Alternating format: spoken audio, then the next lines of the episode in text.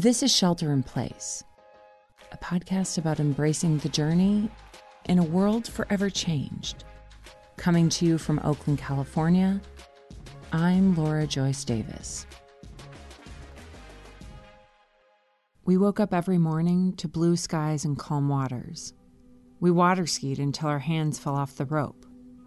Even though we were both working during the day, we were both more relaxed than we'd been in a very long time. This was all thanks to my parents and our adopted Aunt Tony, who for the past 15 years or so had been designating one week a summer to take the grandkids up to International Falls, a place so far north that you can see Canada across the lake. This year was the first time all three of our kids were old enough to go. And so while our kids were with my parents and Tony, we awaited their return at the northern Minnesota cabin where I learned to water ski and caught crayfish with my siblings and cousins as a kid.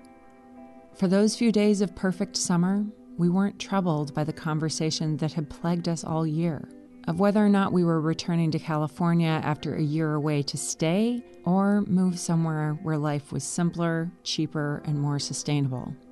We were enjoying ourselves so much that we could almost believe that life somewhere else was not only probable, but preferable. And then, halfway through the week, we woke up to a forecast of fog. As soon as I opened the door, I was hit with a smell that was both recognizable and impossible wildfire smoke. I staggered back inside, my eyes stinging, and shook my head, still disbelieving even as I scrolled through the news cycle on my phone. Canada was on fire. There were fires in Minnesota, too. It felt like a sick joke, a final blow after a year of steady punches. Here we were in the land of 10,000 lakes, a place prized for its crystalline waters and pine forests, a place where thunderstorms made the summers green. Suddenly, all of the doomsdayers who had told us we couldn't escape climate change didn't seem so off course. In the span of a few minutes, we sunk into a gloom so deep and dark that we couldn't even put words to it. The air quality index said that our air in Minnesota was the worst in the country, well over 300, hazardous for all groups. We duct taped a HEPA filter to a box fan, a hack that we learned from five years of wildfire season that we never thought we'd need outside of California. For the next week, smoke spread across the country, behind us and before us, stretching all the way to the East Coast. I need to back up here a little to explain the full weight of that moment.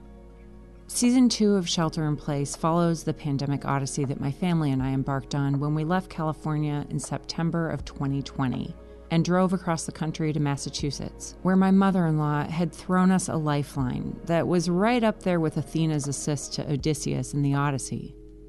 She'd agreed to take our three kids five days a week so that we could keep making these episodes and get our fledgling startup of a podcast training program off the ground. But we never would have ended up there if it hadn't been for the California wildfires that made our already challenging pandemic life in California feel downright impossible. Now, almost a year later, we were headed back to California, seeing family and friends along the way. When we stopped in Minnesota, we were just a few weeks away from our return. To help us find our way, we posed a single question to a dozen people from all across the country. When you look back at this pandemic year and a half, what have you lost and what have you found? In today's episode, we're back for part two of stories from the shelter in place lost and found, starting with this one. I've lost faith in the sense that people really care, especially people that have power. This is Zoe. Zoe says plainly what so many of us have felt but not spoken. We're struggling. We're hoping that the systems that have been set up to protect us will take care of us but all too often, they don't. Zoe works in an academic library in New York City. A quick note here that Zoe uses they them pronouns, so you'll hear me use them too. There was a point recently when four people got coronavirus in a two week span, and the job didn't close and nothing really changed. It was just like a shock to the system because I felt like people there really cared and they would have done more to make me feel assured and make me feel safe. The average American spends nearly 35 hours a week at work, which doesn't sound like much if you like your job. But if work is a place where you feel unsafe, 35 hours is more than enough to take a toll on your mental and physical health.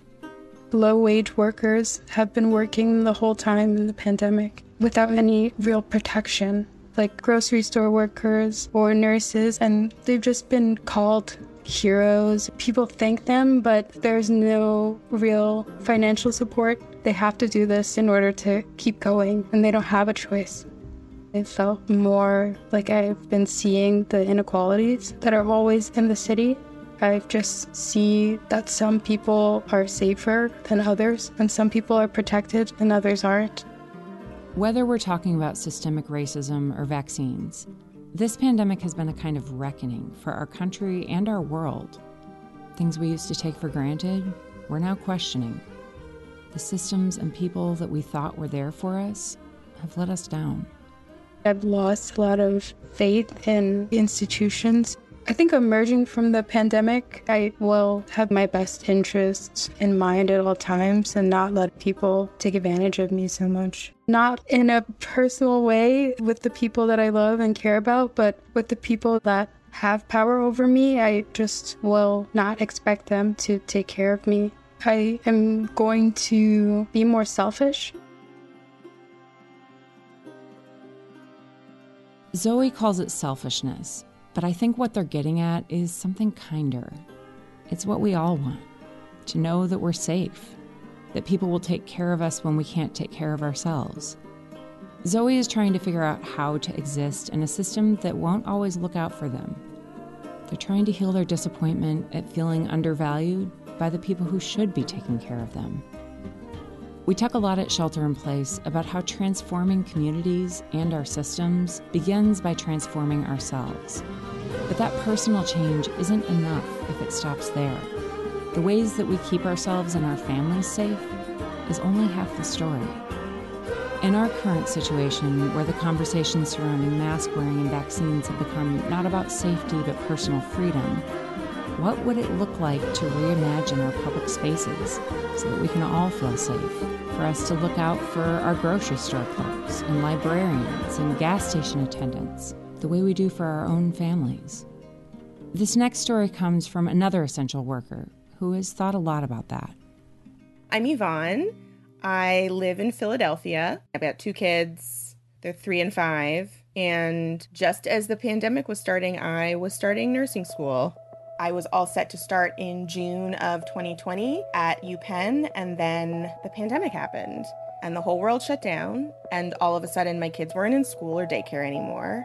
I was trying to finish up my final prerequisite, and the prospect of starting school was all of a sudden very fraught. It was no longer a clear road forward. In those early days of the pandemic, so much of life shut down. But for working parents with young children, work life became transposed onto home life. Suddenly, there wasn't enough time for either. All of a sudden, everyone was baking bread, and if I could only get my kids to take one bath a week, you know? even when you have work you feel really passionate about, it is sometimes very difficult to feel justified in letting go of some of the other stuff one always has to let go of to do anything, because we always have 15 balls in the air. I experience this single mindedness about it. If I'm getting my kids to take one bath a week, but I'm doing really important work with my other time, work that will make the world a better place for them and will model for them the kind of citizens that I hope they will grow up to be, like, fine, they can be dirty. I mean, they're happy being dirty, like, you know. That single mindedness about getting her kids to bathe once a week and giving herself permission to pursue her career gained a sense of urgency a few months into the pandemic. The maternal health care crisis for people of color, I knew it was there. I'm a black woman. I have my own experiences with it, but it became very visceral in that time.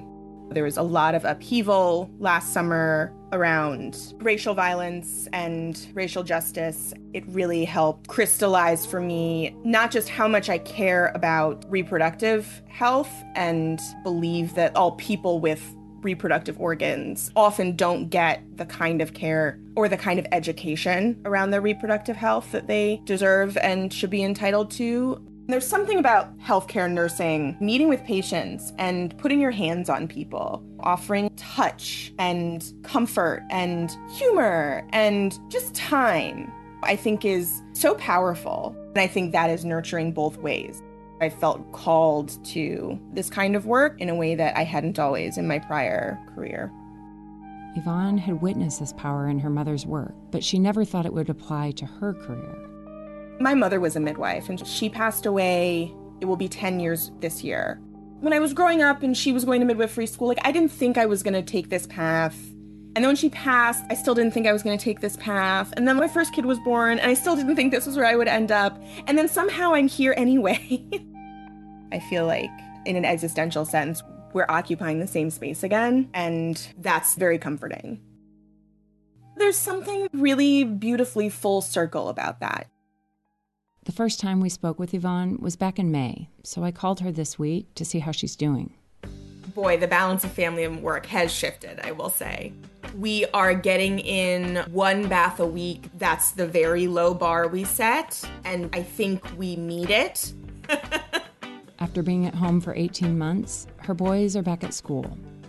The oldest started kindergarten, and the youngest just started preschool. So the shift in the routines honestly has been really jarring for everyone. Yvonne has had some jarring shifts herself, too. She only has one semester left of her program to become a nurse midwife, but when she learned that her program was going back to in person learning, she ultimately decided to take a leave of absence and not put her kids at risk. It was disappointing after all of this time and that sense of purpose she felt in coming full circle to her mother's career but she knows she will finish school, hopefully in the spring. And in the meantime, she's able to be there for her boys in their own time of transition.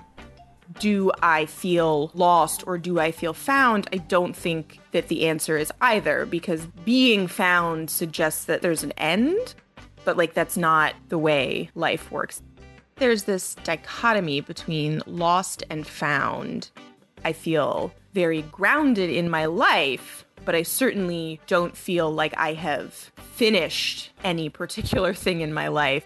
Something that I have realized as I move through adulthood is that you never really arrive anywhere. We're always finding, we're always discovering. For so many of us, the pandemic has been a time not just of losing, but of letting go we're collectively re evaluating our priorities, deciding if we want to go back to the way things were before or do something completely different. My name is Yi. I am originally from Vietnam and I immigrated to the US when I was 10 years old. I was working in San Francisco Bay Area as an architectural designer, but now I moved back to Arizona to be closer with family. I have these two drawings of cacti. It was in charcoal, and the other one's in graphite and pencil.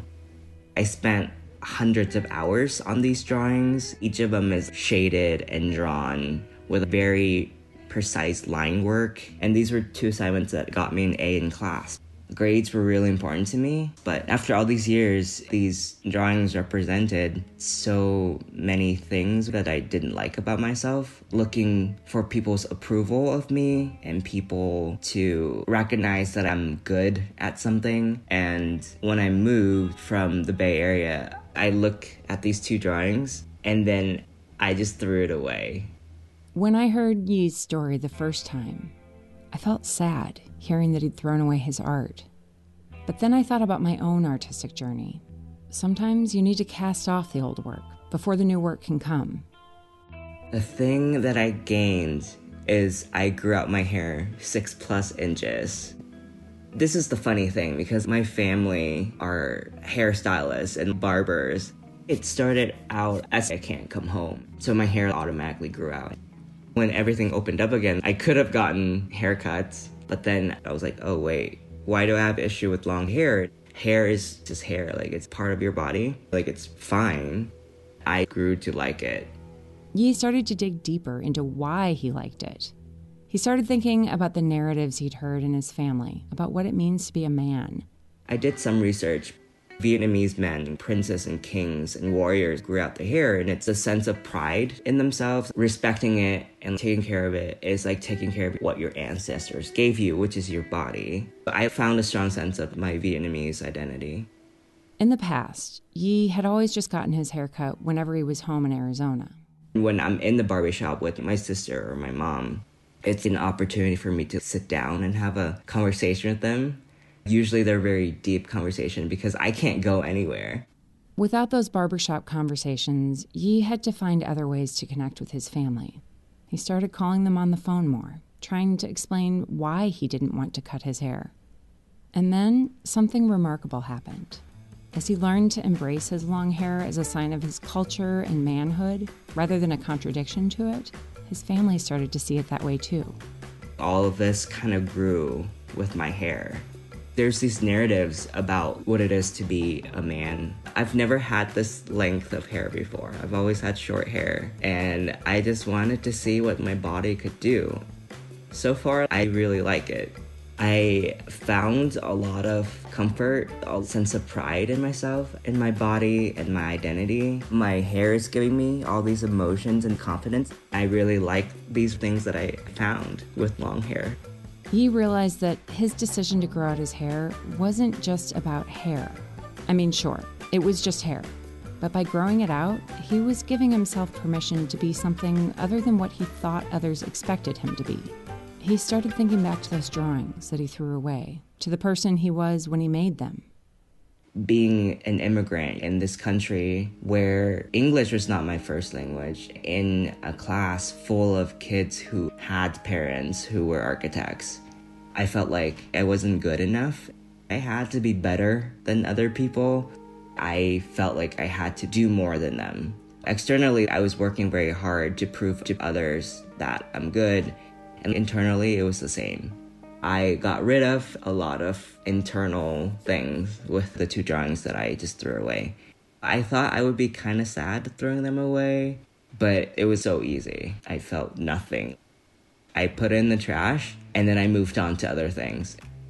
We reached out to Yi this past week to ask him if he'd cut his hair since we spoke to him in May. He hasn't. He said that the rituals around having long hair have taken on even more meaning for him. He's still finding joy in the little things about his hair, like the way it feels to comb through it, or how intimate it feels to have someone else push a strand of it behind his ear. He says that those rituals have taught him to respect not just his hair, but his entire body. He says, My hair is sacred to me with the history of my lineage. My mom, my sister, my grandma, and my great greats before me gave me this hair. It is a part of my Vietnamese identity that I'm proud of. I don't see myself cutting my hair soon, but maybe in the future I can donate that hair to someone. As of now, I'm still gonna continue growing it, but I know that it won't be a forever thing. It could be. Contributing uniqueness is living artistically. This next story comes to us from another artist who has been a friend to Shelter in Place since almost the beginning. My name is Elmer Yazzie. That's what people call me. I live in northwest New Mexico. I am Native American. I'm Navajo. I grew up on the reservation, was born in 1954. I interviewed Elmer back in season one, early in the pandemic, in an episode called A Beautiful Place our area got hit really, really hard. We were either one or two in the country as far as positive cases. My younger brother and my oldest brother got sick with COVID, and their families got sick. They all made it through, but we have seven cousins who passed away. When Elmer and I spoke for this episode in May, it had been almost exactly a year since our first conversation last May, June, and July. I was delivering food, delivering face masks to the remote areas of the reservation. That's where I saw people not even aware how bad this pandemic was and still hanging out together and still being culturally sociable. That's one of the reasons why our area got hit really, really hard. There was a lot of doubt like, oh, this isn't that serious, you know And now, with all the people that have passed away and the tragedy of that physical death, you know, it's been an eye opener. When we turned green this past spring, I went to several different homes to help out, and I saw all those families in greater spirits and communicating with each other, not doing the normal cultural greetings, but being very conscious of that space using vocabulary that I didn't normally hear them use vocabulary of kindness and patience, understanding. There was just this celebration, this lifting up. That's what I see happening now. Anytime our whole framework is stretched, you're going to find yourself going through somewhat of a fluctuation emotionally, spiritually, psychologically, physically. You go through these phases for Elmer, that fluctuation has taken a very specific shape. One of my students, she lost her mother, her father, and two grandmothers. I was so moved to help support this young lady financially. I put four paintings online. All four paintings sold in one day. And then one of those four people who bought a painting, they've continued to send this young lady $100 per month. Those kinds of things are happening. I started getting this extra money from people coming by saying they wanted to buy a drawing or a painting, and I was able to help a number of our families with financial support in the loss of their loved ones. Normally, I wouldn't be able to give them a couple hundred dollars, but this one man and his wife in Tucson, they ordered a painting for 3500 and it was like I knew when the painting was being done, my goodness, God wants me to give this money away. You get to that spiritual momentum place where you really know and feel in your heart the more you give, the more you receive. It's like overwhelming. It brings you to tears. You lay in bed at night thinking, Lord God, what else can we do? Those kinds of things become very, very real. Elmer said he's also found space in his life to start writing letters to past students, to family, to friends. Then I started writing relatives. Then I started writing people I knew that I wondered about, and I just would write them words of love and encouragement. Elmer didn't stop there. He felt moved to write to government leaders to address the systemic injustices that he saw as well. I've found a greater courage to speak out to our community I've found a greater courage to speak out politically, to be more active in writing letters to our state reps and state congresspeople, to write the governor. That's a huge thing that I had not done in years. At the same time, Elmer was encouraging his students to find courage to speak out in their own way through their paintings and artwork. When we talk about painting, I'm telling them who's going to see this? How is it going to touch their heart, soul, and mind? What's going to happen to them when they see this painting? Some of the projects that have come out are directly connected to the tragedy of the killing of black people in our country, and now more with Asian people. I don't care about design composition. That's years ago. I don't teach that way. I go directly to the heart of what we need to do. And that's to teach expression and the freedom and the courage that comes along with that story. It's the same way with words. Every word is important. Think about what you're saying. When you contribute something that is unique, that always connects to the human spirit. That's designed that way. I'm totally convinced of that. Contributing uniqueness is living artistically. Talking with Elmer feels like sitting at the feet of a sage a master. He speaks with the wisdom and perspective of someone who's lived a lot of life, someone who's learned from the losses and the gains. His perspective as an artist has deep roots in his culture and also in his faith. I've been asked if I was a medicine man. I've been asked if I was Northern Plains, Lakota, or Cheyenne. I've been asked, Are you a Christian? I started seeing this whole theme of living artistically in the way Jesus Christ lived, in the response the crowds had. And I was so full of excitement to share with my students and with others. Our main storyline is a spiritual journey. My deep hope is for the students to get to know God as an artist and human beings as artists, and a step further, what it means to live artistically, to contribute uniqueness. Elmer retired from teaching this past spring, but he's still active in his community and he's still painting. He and his community have lost so much in this pandemic, but he says that there have also been some beautiful things to find. Elmer says he's clearer on his purpose now than ever before. It has become honed. The rough edges are off. The way that I paint as an elder and as an artist, every mark has a purpose. All of what I am, my actions, my rising up, my going about through the day, every part of it has become more valuable than what it was before the pandemic. If I need to lay down and it's two o'clock in the afternoon, I'll go lay down because there's a purpose to that rest. And maybe somebody's coming that I need to speak with later in the day, that I need to be up late with. Who knows? I don't worry about things, and I find myself not being late anymore. Even if I get there physically, measurably behind, that doesn't affect me as being late because prior to that, I was doing exactly what I was supposed to be doing.